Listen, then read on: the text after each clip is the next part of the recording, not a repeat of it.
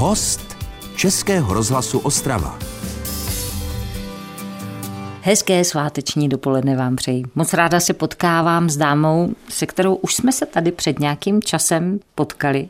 Ona je k potkávání ve městě vůbec, třeba když se děje někde něco zajímavého kulturního, ale především teda, když se vypravíte do kostela. Zejména tady jednoho konkrétního ostravského evangelického, protože je to farářka Českobratrské církve evangelické Eva Jelinek. Moc ráda tě vítám, dobré dopoledne. Dobré dopoledne. My dvě se potkáváme, když je to všechno ještě před námi, takže když se mi povedlo farářku ulapit v adventním čase několik dnů před štědrým dnem, tak z čeho všeho se mi vytrhla? Tak s přemýšlením nad písničkami na štědrý večer, kázáním na Boží odvánoční, přemýšlením taky nad jedním pohřbem, který taky bude v tomto období, jak stihnu nakoupit dárky, kdy pojedeme k naším a vlastně jak to uděláme na štědrý večer, protože je to neděle, takže budou i dopoledne, i odpoledne bohoslužby a kdy to všechno stihneme. Já jsem si tady trošičku posteskla, že vlastně i mezi těmi svátky mám trošku navaleno nějaké práce a podobně, ale teďka mi vlastně dochází, že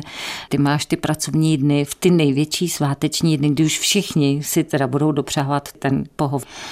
Tak pro tebe je to vlastně jako úplně ta nejtěžší služba možná nebo nejintenzivnější, nejtěžší asi není úplně správné slovo. Ano a ne. Ano, protože já tehdy pracuju, to je jasné, ale to já vlastně pracuji vždycky o nedělích, takže svátky nečiní moc rozdíl, ale ne, protože myslím, že to nejhorší je pro moji rodinu, nejbližší rodinu, která právě tehdy má volno od školy, od práce manžel. Maminka a tatínek taky jsou faráři, takže oni taky pracují tehdy a potkáme se víceméně až po svátcích a tehdy si uděláme Vánoce. Zajímalo by mě, jaké to bylo, když ty jsi byla malá. Vlastně si vyrůstala v rodině farářů a vnímala si to ještě z pozice toho dítěte, které má ty rodiče v práci? Tak co se odehrává v té dětské duši? Nechápala jsem, jak to maminka všechno stíhá navařit. My jsme v Polsku měli samozřejmě polské Vánoce. To znamená, že hned po té, co jsme přišli ze štědrovečerních bohoslužeb, na stole bylo 12 hodů. 12? Ano. Mm-hmm. Povětšinou to tak bylo, nevždycky pak, když už jsme byli asi starší, tak už jsme si mohli říct, že něco z toho nám nechutná, takže maminka asi možná i trošku bychla a nevařila všechno, ale toho bylo strašně moc. Stůl byl plný a vždycky jsme měli, i to je další polská tradice, jedno nebo více míst volných pro hosta snad vždycky to místo bylo plné. Někdo pra- opravdu přišel takhle nečekaně, třeba z těch bohoslužeb, že byl sám doma, takže přišel k nám na večeři a bylo to milé. Takže to, co si pamatuju, je, že v tom zhonu vánočním opravdu nevím, jak to maminka stihala.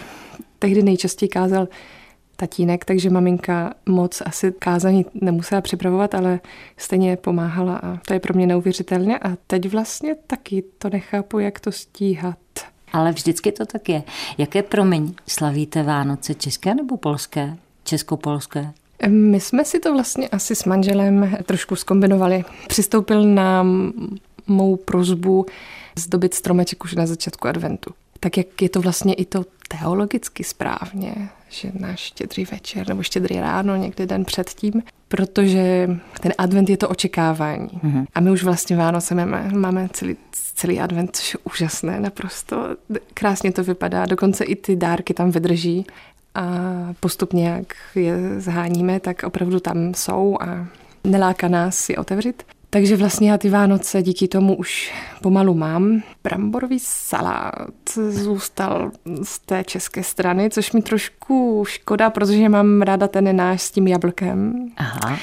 Ale budíš, ten si pak dám u maminky. A cukroví jako takové jsem poznala až tady před 11 lety, když jsem se přestěhovala do Česka. Což ale na jihu Polska ve Slesku existuje běžně normálně, jenom to se u nás tam trošku na severu vůbec nedělá. Takže teď si přijela jsem a zjistila se, že musíš začít péct i cukroví. No tomu jsem odolávala, až eh, co trošku dos, jako vyrostla moje dcera, takže s ní to teď dělám kvůli ní. A protože i mě chutná moc linecké, tak je toho lineckého u nás teď dostatek. To je v pravém slova smyslu nakukování do kuchyně polské farářce, vlastně českopolské. Promiň, jak to máš? Česká, polská, čísi? Českopolská? Prostě naše.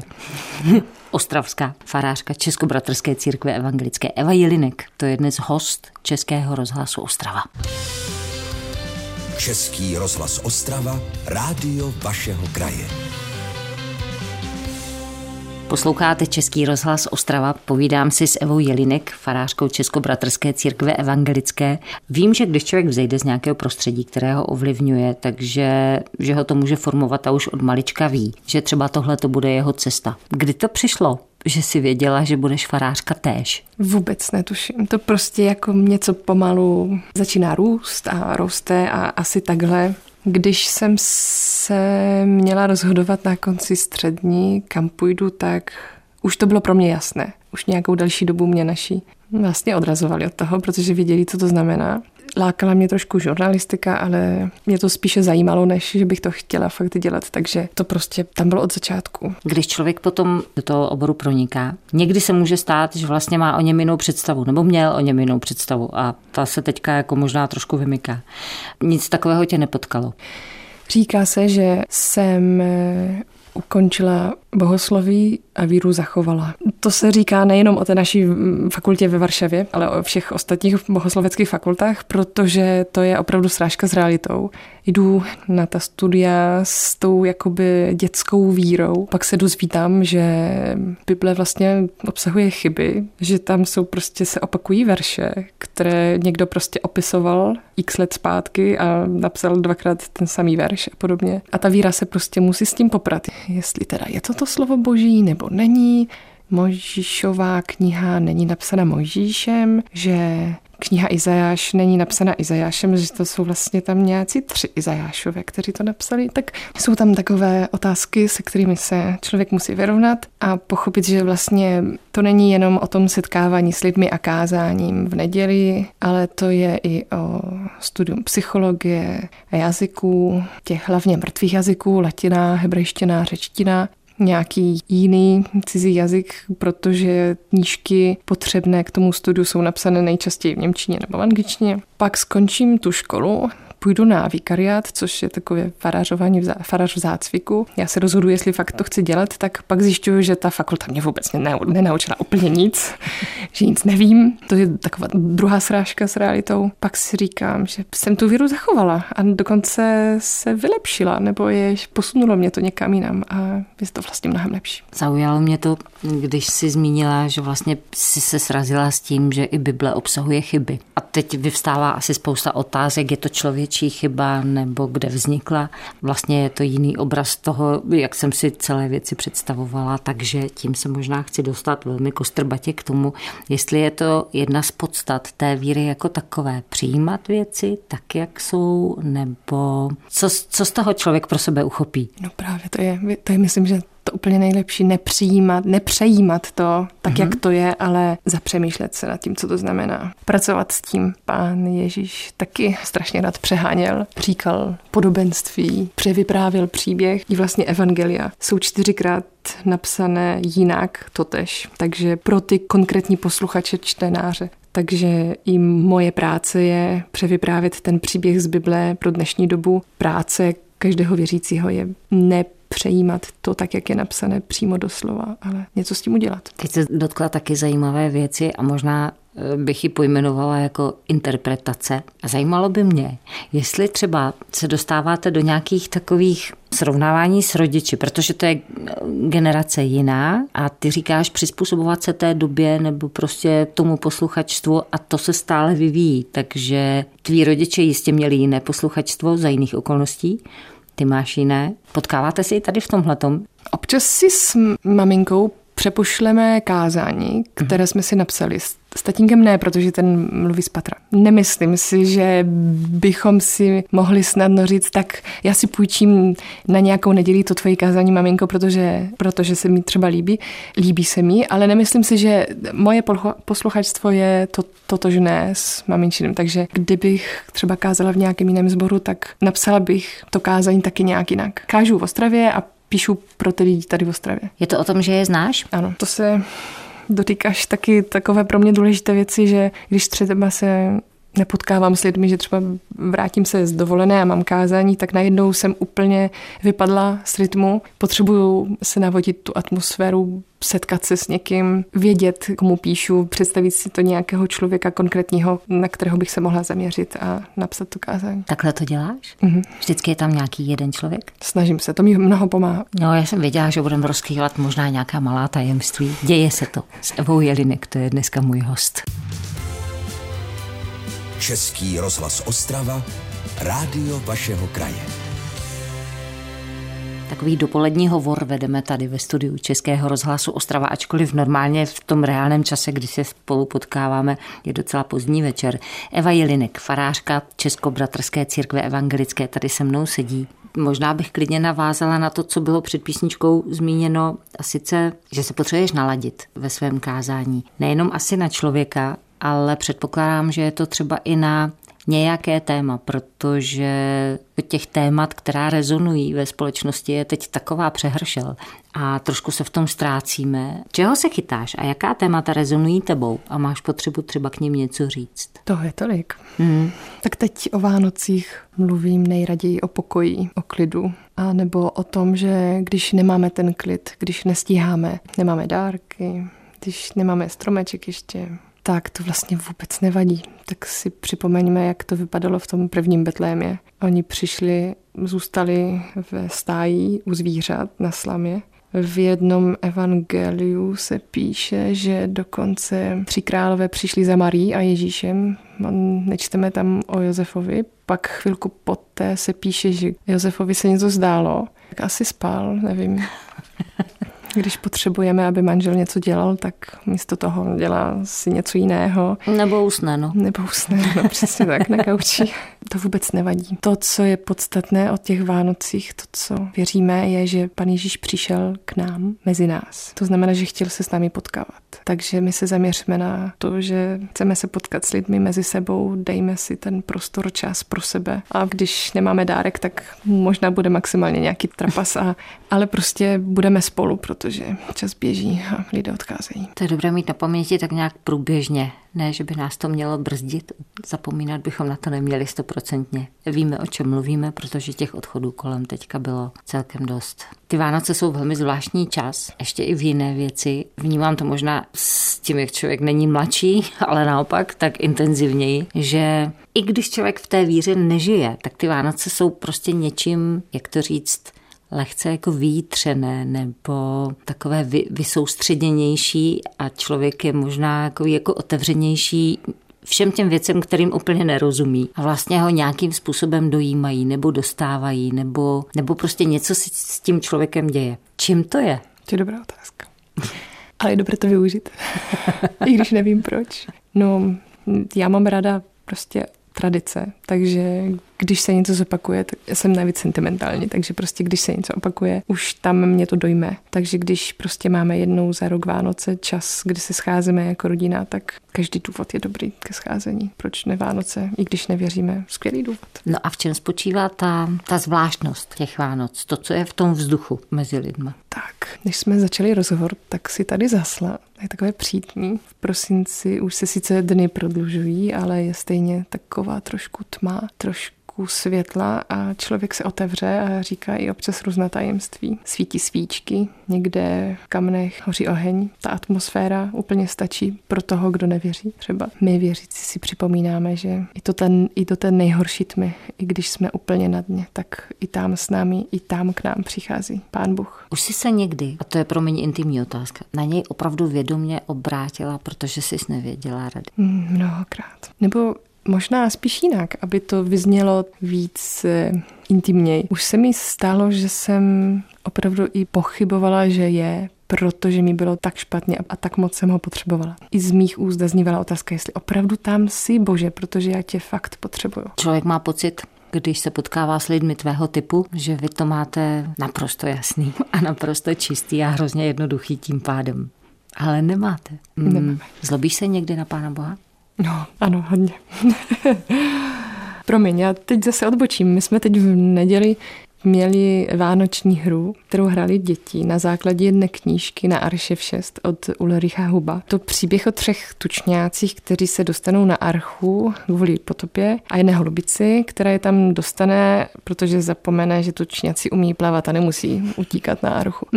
Jeden tučňák se v té hře hodně zlobí na Pana Boha, jako fakt ho hodně. Slyšíš to, Bože, já se na tebe strašně moc zlobím. A na konci toho příběhu vlastně to končí úplně úžasně, vyříkal si to s ním a takový vtipný příběh. No a když se na Pána Boha zlobí kněz, to je vlastně takový hovor s nadřízeným. Jako s nadřízeným se můžeme hádat Můžeme, taky. přesně. Ano. Já si myslím, že když se kněz nezlobí na Pána Boha, tak nemůže pak rozumět těm lidem, kteří se na Pána Boha zlobí a se kterými pracuje. A všechno je v pořádku, No je to pokud, si to, pokud si to vyříkají s tím Pánem Bohem a, Mhm. a nezenevře na ní. Má vždycky pravdu? Pán bohužel ano. Český rozhlas Ostrava. Rádio vašeho kraje. Tady ve studiu Českého rozhlasu Ostrava ještě máme chvíli k tomu, abych si povídala s Evou Jelinek, farářkou Českobratrské církve evangelické. Můžeš ty z toho někdy úplně, úplně vyskočit? Říkala jsi, když jsem na dovolené. Jo, ale na dovolené o prázdninách. To je úplně nejlepší čas. Když si vezmu dovolenou během roku, tak to je ještě horší, protože se vrátím a mám třeba 70 nebo 100 nevříz e-mailů okolo a tak dále. A nikdo to za mě neudělá, takže pak mám jako dvojnásobnou pracovní dobu. Takže o prázdninách, když nejsem na táboře s dětmi nebo na nějaké jiné zborové akci. No a teď si představuju tebe, tvou rodinu a mluvila se o své dceři. Tak co když za tebou tvá dcera někdy potom přijde a řekne, chci být farářka? Ano, mm, přemýšlím nad tím občas, protože to u našich moc nevyšlo. Jako zakázaný ovoc se chutná nejlépe, že? jo? Tak já nevím, jestli jí do toho třeba netlačit. jo, takhle.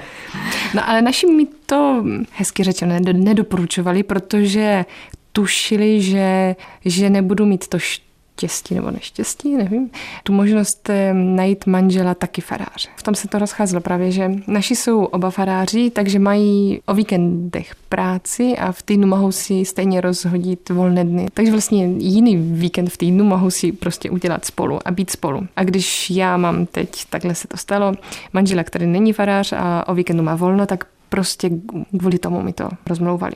Naštěstí mám úžasného asi manžela, který to zvládá a nemáme s tím problém. Takže možná, že takhle bych to mohla vysvětlovat své dceři. Ale ona zatím vypadá po tatínkovi, tak možná spíše bude nějaký, půjde na něco ne, nehumanního. Aha, což tě nebude mrzet. Nebude vůbec. Jaké tužby a jaké sny takhle mladá farářka může mít? Teď já nevím přesně, jako kam vlastně mířím, protože když se bavím o tvé profesi a srovnávám-li ji s jakoukoliv jinou, v každé to může být o něčem jako vylézt ještě o nějaký stupinek někam, nebo prostě jako do, docílit něčeho, dokázat něco. Je prostor pro kněze v něčem takovémhle? No může se pak stát v naší církvi seniorem, což je biskup, pak synodním seniorem, což je nejvyšší biskup. Dál už to nejde. A nebo třeba může sledovat, jak ten Krištof, kterého jsem pohřbila, pak hraje toho geniálního tučňáka na vánoční hře. A jak pak roste? Prostě dospívá, no. Počkej, to bychom měli vysvětlit, protože to jsme si, myslím, říkali, když ještě nesvítila červená, jo, Krištof, kterého si pohřbila. To je jako docela pěkná historka. Jo, omlouvám se.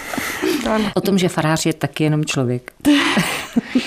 Kdysi dávno, asi jeden z mých prvních, nelíp první možná křest před asi 11 lety, jsem po křtu miminka Krištofa řekla nahlas a tak Krištof byl místo pokřtěn, řekla jsem, Krištof byl pohřben. tak, ano, a celý kostel se smál, přesně tak. Jako lepší překlep opravdu se nedá vymyslet. No, ale já jsem jako z toho dobře vykouzlila, jako ten křest je vlastně o tom pohřbu, umírá tam ten starý člověk a rodí se nový člověk, tak jako i vlastně nějak tak jsem to tehdy vysvětlila. No. Všecko v pořádku. mm, snad. Krištof se těší pevnému zdraví ano. a hrál tučňáka. Ano, přesně. Mimochodem, přesně tyhle ty situace, já si myslím, že to má každý hrozně rád, že když se stane něco nepředpokládaného, když prostě najednou, najednou přestanou být věci dokonalé a teď se tam přihodí toto. Takže to jsou přesně ty momenty, které, které nám dělají vlastně dobře a nemyslím škodolibě, ale, ale prostě to přinese nějaké, nějaké uvolnění, radost, smích a nevím. Tak mm, zažívá se to často, a nebo jsou to jenom ojedinělé chvilky a člověk se strašně soustředí na to, aby se mu to nedělo. My jsme docela dost upětí na bohoslužbách, tak málo tleskáme, když třeba nějaké dítě, mládežník zahraje na klavír preludium nebo postludium nebo nějakou jinou skladbu. To se může? To by se mělo dokonce. Já si to taky myslím. No. Jsem třeba po svatebním obřadu jako měla chuť zatleskat. Takže já bych si to moc přála. No. Takže i takové to pohřbení při křtu rozvolnilo situaci a atmosféru a bylo to moc fajn a přála bych si, aby to vlastně takových situací nestrapňujících, ale takových e, tleskajících bylo víc. To je hezké přání. No a když už jsme u toho teda, ty toho budeš mít určitě plné kázání potom, ale kdybychom si teďka měli něco zapřát navzájem, co by to bylo? Tak já bych moc přála, abychom nezoufali, že nestíháme, že ty Vánoce jsou spíše o zhonu, ale že i v tom zhonu jsou to také Vánoce. Takže sklidněme. Ano. Zahasněme. Mm-hmm. Pojďme se smát třeba. A být spolu. A být spolu. Moc ti děkuju. Hezké dožití svátku veškerých dalších dnů a těším se na jakoukoliv shledanou. S Evou Jelinek moc mě těšila, děkuju. Děkuju nápodobně. Český rozhlas Ostrava, rádio vašeho kraje.